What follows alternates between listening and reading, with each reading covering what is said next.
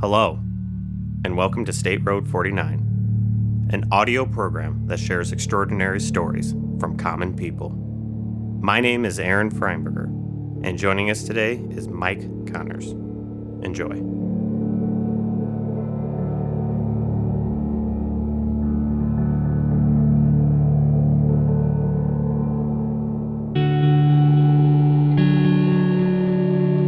Yeah, um... I grew up in church, you know, uh, I was one of those kids that my parents would take me every weekend. Well, my mom would. Sunday morning, Sunday night, Wednesday night, we were always going to church. But uh, once I started to get into my teenage years, um, I think friends and the things that, you know, young teenage kids are affected by started to take their, I started going down the wrong path, you could say, and I went on my own way. And uh, I just wanted to do my own thing. And like, I loved to drink, I loved to party, I loved to do drugs, all that stuff. And I thought that's what life was about back then. You know, so I did that from the time I was thirteen years old. And, you know, everybody I hung around with did it. It was just, you know, what we did. So I grew up with that. When you were doing this, did you feel guilty? You just didn't care? You, I mean, why? I, I, I would mean, say you just said, yeah. didn't care, you know?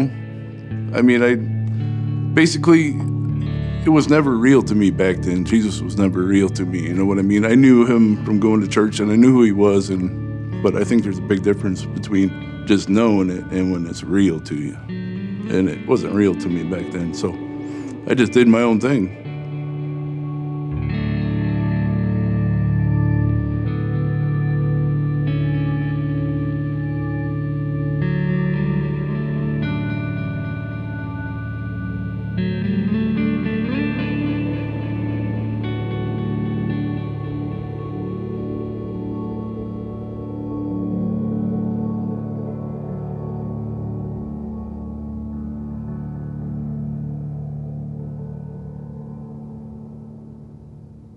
What wasn't real about it when you were just like, I'm, I don't care, you know? Like, what made you feel like it wasn't?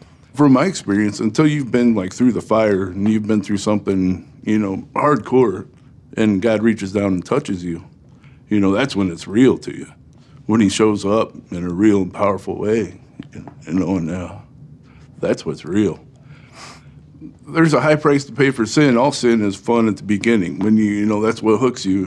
And it, sin's only pleasurable for a season. But after that, it it's not as pleasurable anymore. Once you're hooked on, you know, the drugs and the alcohol and all the things. And I, you know what? It wasn't like the happiest time. You know, there there was ups and downs. But once something like that grabs a hold of you, you know, I'd classify that as an addiction or a stronghold.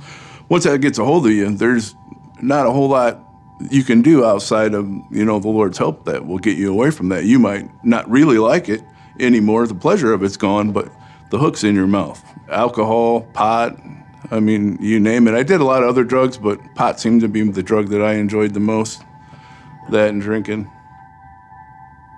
There was like all kinds of stuff, you know, in the early twenties or whatever, you know, that things that would happen. He's my best buddy, the only true friend I ever had that I would consider a friend. He was a great guy.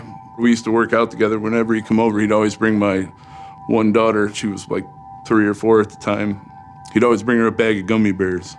We were almost together every night, but that night we weren't. He had met some girl. I didn't even know her yet, and he was out at her house. And uh, he was pretty hardcore, man. I mean, he liked to, he liked to get down.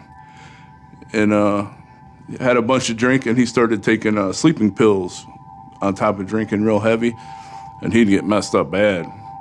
And uh, he was on his way home from her house one night, drunk, you know, all pilled up. Ran off the road, hit a bridge embankment, rolled his car, and it rolled over on top of him. He landed like halfway out of the car, and just, that was it. Took him out.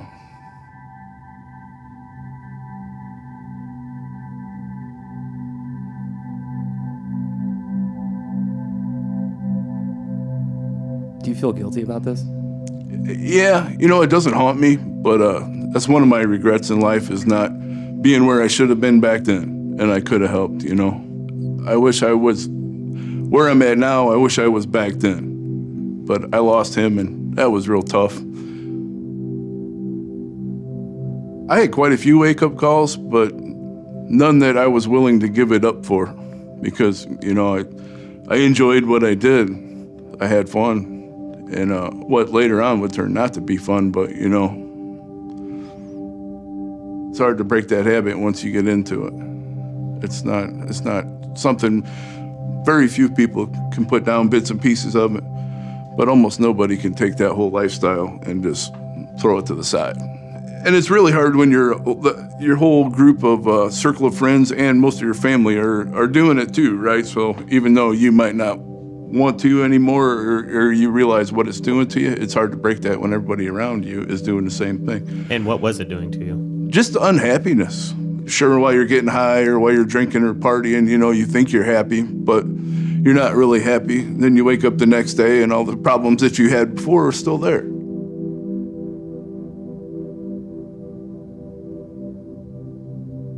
God blessed me with a wonderful wife and family, even when I didn't deserve it. And I know there's only, you know, one reason that I got what I got as far as my family, and that's because the Lord blessed me. And that's something I've never really understood and still don't, because, like, back then I was, like, the last person you would ever think that he would bless like that. I was still the same person I was. I tried to clean my act up a little bit because I had a wife and kids, you know. I did what I could do my, in my own self, which wasn't a whole lot. I gave up drinking for the most part, because of, uh, I had to. that, that, that got ugly. But uh, I had a good job. I've always had a good job, and uh, I had an offer to get an even better job. I took it, and I left, and uh, got down there. First day, first thing they do, load you up in the bus, send you off to the drug test facility, do the test, go back to the trailer. Guy comes back in there about a half hour later. Uh, hey, you need to come with me. For what? Just come over here. And he told me I flunked the drug test. I mean, this was the first day. And I did, I flunked it. They canned me, flew me back. And uh, so I was without a job, and uh, that hit pretty hard. Ended up getting my old job back, but uh, in the meantime, I got injured at work. And I don't really know how I got injured, but I did. I hurt my back. I messed my back up. I was in a lot of pain. So I had uh, a couple of really bad discs and a uh, arthritis of an eighty-year-old, they told me, seventy, eighty-year-old person in my back. And I had fell on the floor a couple times in the house. They had to call the ambulance to come get me, pick me up off the floor, wheel me into the hospital, shoot me up with morphine. You know, it was, it was that bad. I mean, I suffered. Went to the doctor, they said, yeah, you're gonna have to go through pain therapy and pain management and all that stuff. Well, I ended up getting hooked up with this guy. He was a good doctor, I think he meant well, but he would give you anything you wanted, pretty much. I mean, anything. And when you tell a druggie up, you know, when he gets that idea, then, you know, it's over, and it was.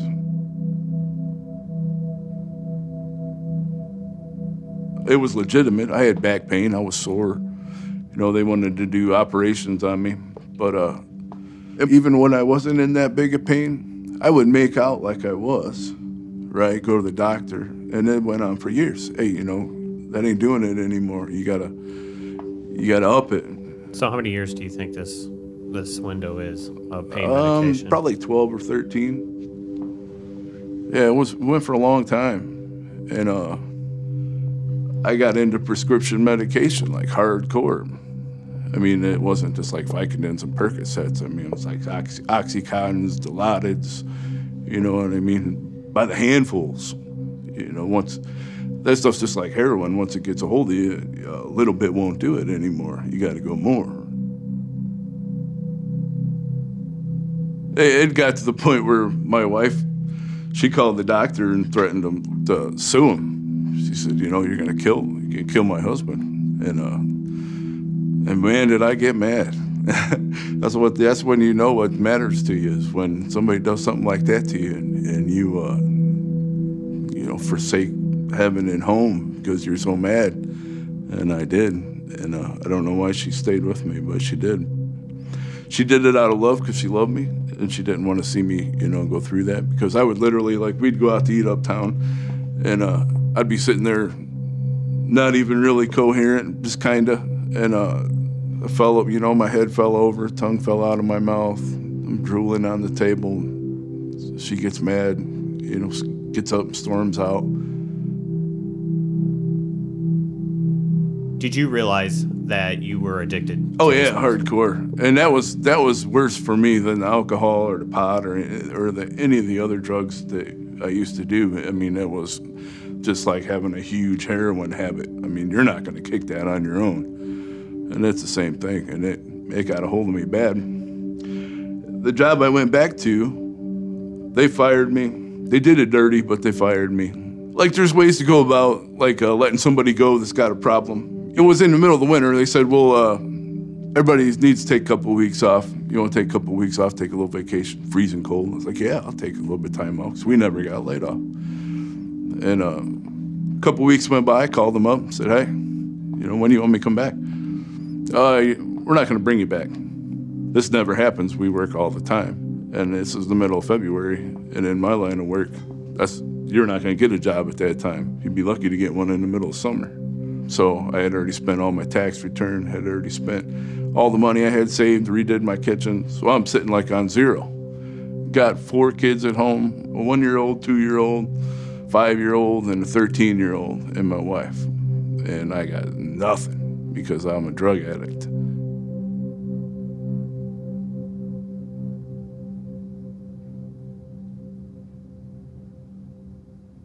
I had been out of work for months and months, and I lost everything I had. Lost cars, uh, everything that could be repossessed was repossessed. The only thing I had was my house, and that was it. And that was by the grace of God, I think, because of my family, that he helped me keep my house. I remember one day they were getting ready to shut my electricity off, and this was still when it's cold out.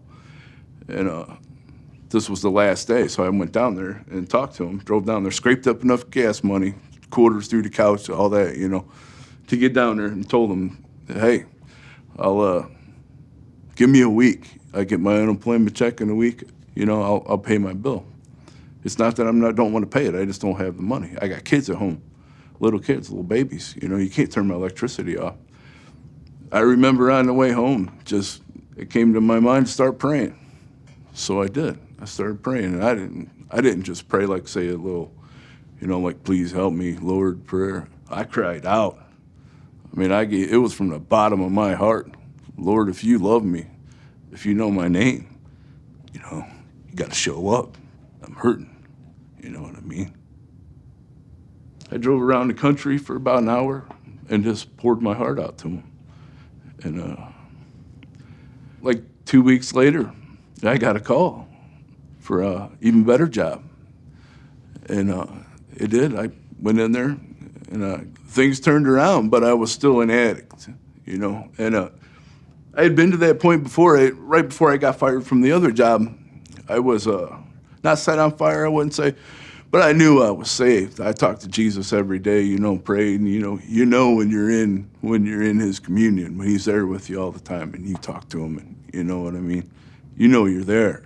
You can feel His presence around you. And I remember one day at work, he told me to get rid of those pills. I thought, okay, you know, but I couldn't do it. And uh, I felt him say it again, get rid of those pills. Couldn't do it. And uh, as soon as, it wasn't long, man, I don't know the exact frame of time, but within a week or two, I had lost that feeling that he was there with me. You know, the, the, the know that you know that you know, it was gone. He told me to give that stuff up, and I wouldn't do it. Maybe a month after that, I lost my job. I know that he would have helped me, but I just wasn't ready. I didn't want to give it up. You didn't think you physically could, or you just didn't want to? I think both. I basically just turned my back. You know, I mean, that's the brass tacks of it. You know, I knew what happened, but I didn't care. Or maybe it wasn't that I didn't care, but I wasn't willing to change. I had felt a tugging in my heart, and, you know, watching my family suffer and all the things that they went through, throughout that whole period. Uh, it was pretty tough. And I think I just had enough. And, you know, the it wasn't fun anymore. The pleasure of it wasn't there anymore. Now it had become something that I didn't really want there, but I didn't know how to get rid of it.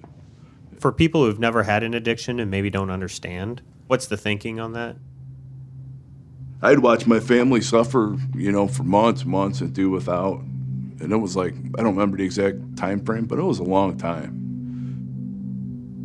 You know, when your family's everything to you and means more than anything in the world, and then to watch them suffer because of an addiction that you have, that's when you know it's bad. You would never let them suffer like that for anything else in the world. Wouldn't let anybody touch them. You know what I mean? Wouldn't let anybody or anything do that to your family except that. Did you feel like they did look at you as a drug addict? No, they never did. My family and my kids, I got a great one. And they always loved me for who I was. They've always looked at me the same.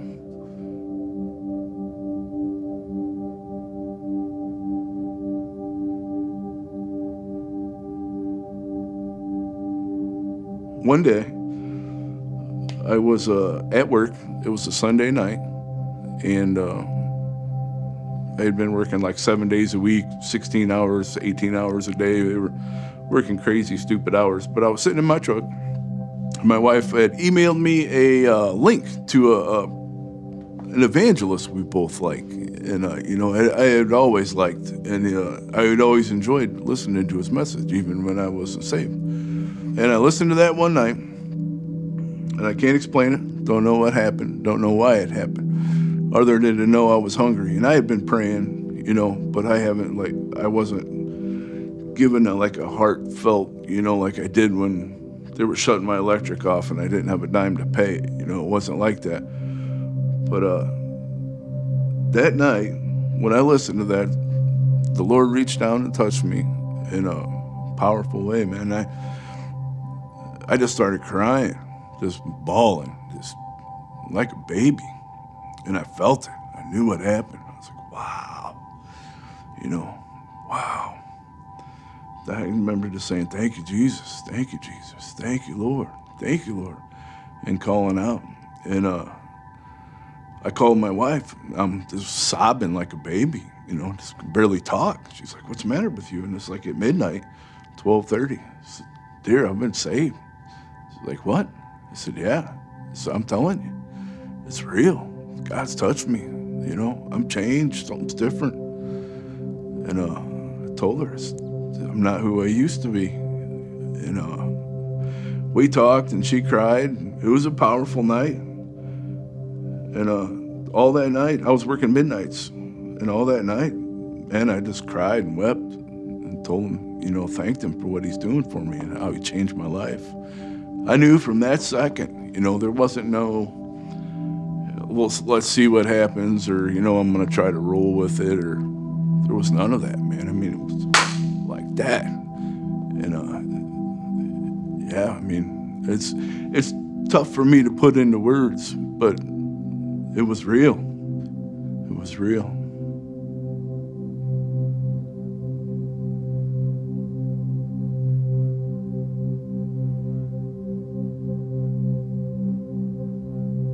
And I think that's the key to getting delivered for a lot of people is you've got to be tired of it. You got to want to change. And if you de- honestly and truly desire and want to change and cry out to God, he will, re- he will reach down and take that from you. I don't really know what it was about that night, to be honest with you. I mean, I had watched that and I was praying and uh, it just happened. That was the night that the Lord had chosen. It's the only explanation I got. What did change that night? Uh, he healed my back. Didn't have a bit of pain after that. Took that addiction away from me. Um, never craved one again. Never, never craved any pot. Never craved any alcohol. I don't really understand why it happened like that, but the things of this world that used to I thought would bring me pleasure or that I would chase after, from that moment on, meant nothing, nothing to me. The only thing that means anything to me is uh, God, Jesus, and what they've done for me and my family.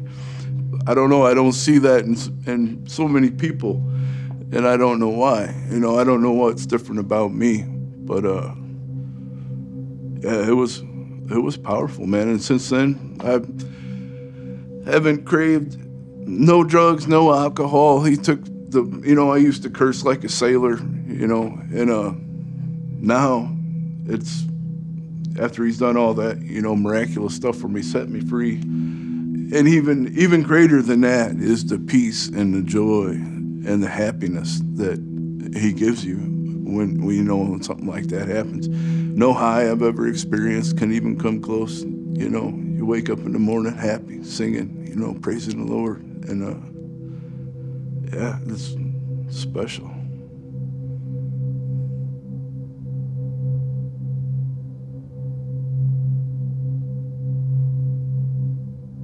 I think a lot of people that will go through the motions of religion, this is the way I see it, until you've been through the fire, until he brings you out of something where you're, you can realize his power and his majesty and what he can do for you, until you're in that situation at the bottom of a pit and there's nowhere else you can go, and when he reaches down and grabs a hold of you, picks you up, sets you on top of the mountain, and, you know, completely changes everything. When you mean business, he rescues you out of something like that. There's no way in your own power you can do. I mean, that's when it's real.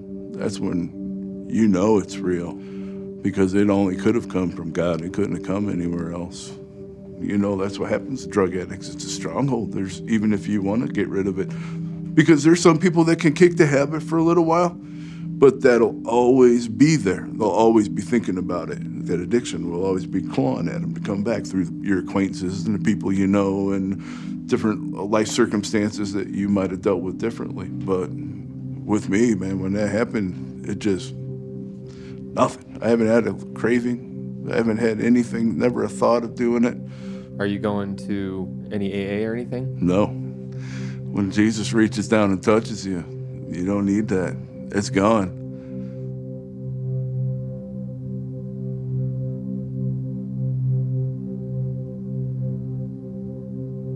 You know, whatever situation you find yourself in in life that, uh, you know, that sin has gotten you caught up in, because it could be anything. It doesn't have to be an addiction or, you know, maybe it's something else. But whatever it is, uh, God is mighty. And, and, you know, Jesus died on the cross so that we could be free and live an empowered Christian life. And if you'll turn from it, and honestly, with all your heart, want to change, and you cry out to him, man, he'll, he'll reach down and touch you. And whatever you were bound with, whatever situation you had, whatever you used to do, it can't compare to the peace and the joy and the love and just living every day knowing that you're going to heaven. And it doesn't matter. And knowing, reading the Bible, knowing the promises that, that's in the Bible that for, you know, Christians, and, and standing on them. And you'll see your life change in so many ways and for the better. So cry out to Jesus. If I could have lived with the joy and the peace and everything I got now and the happiness, and if I could have lived like that fifteen, twenty years ago, man, how much better would life be? It makes me happy to tell this story. Oh, I'm happy.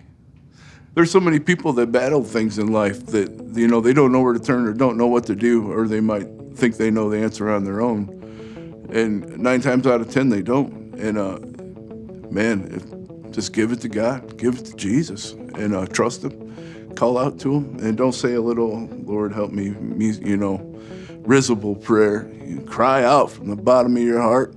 Let him know that you're talking to him, you know, and you're expecting an answer, and uh, it happens. It's real.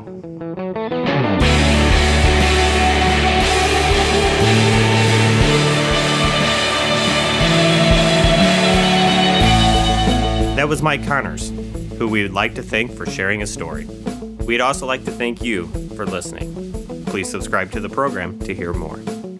I am Aaron Freimberger, and this has been State Road forty-nine.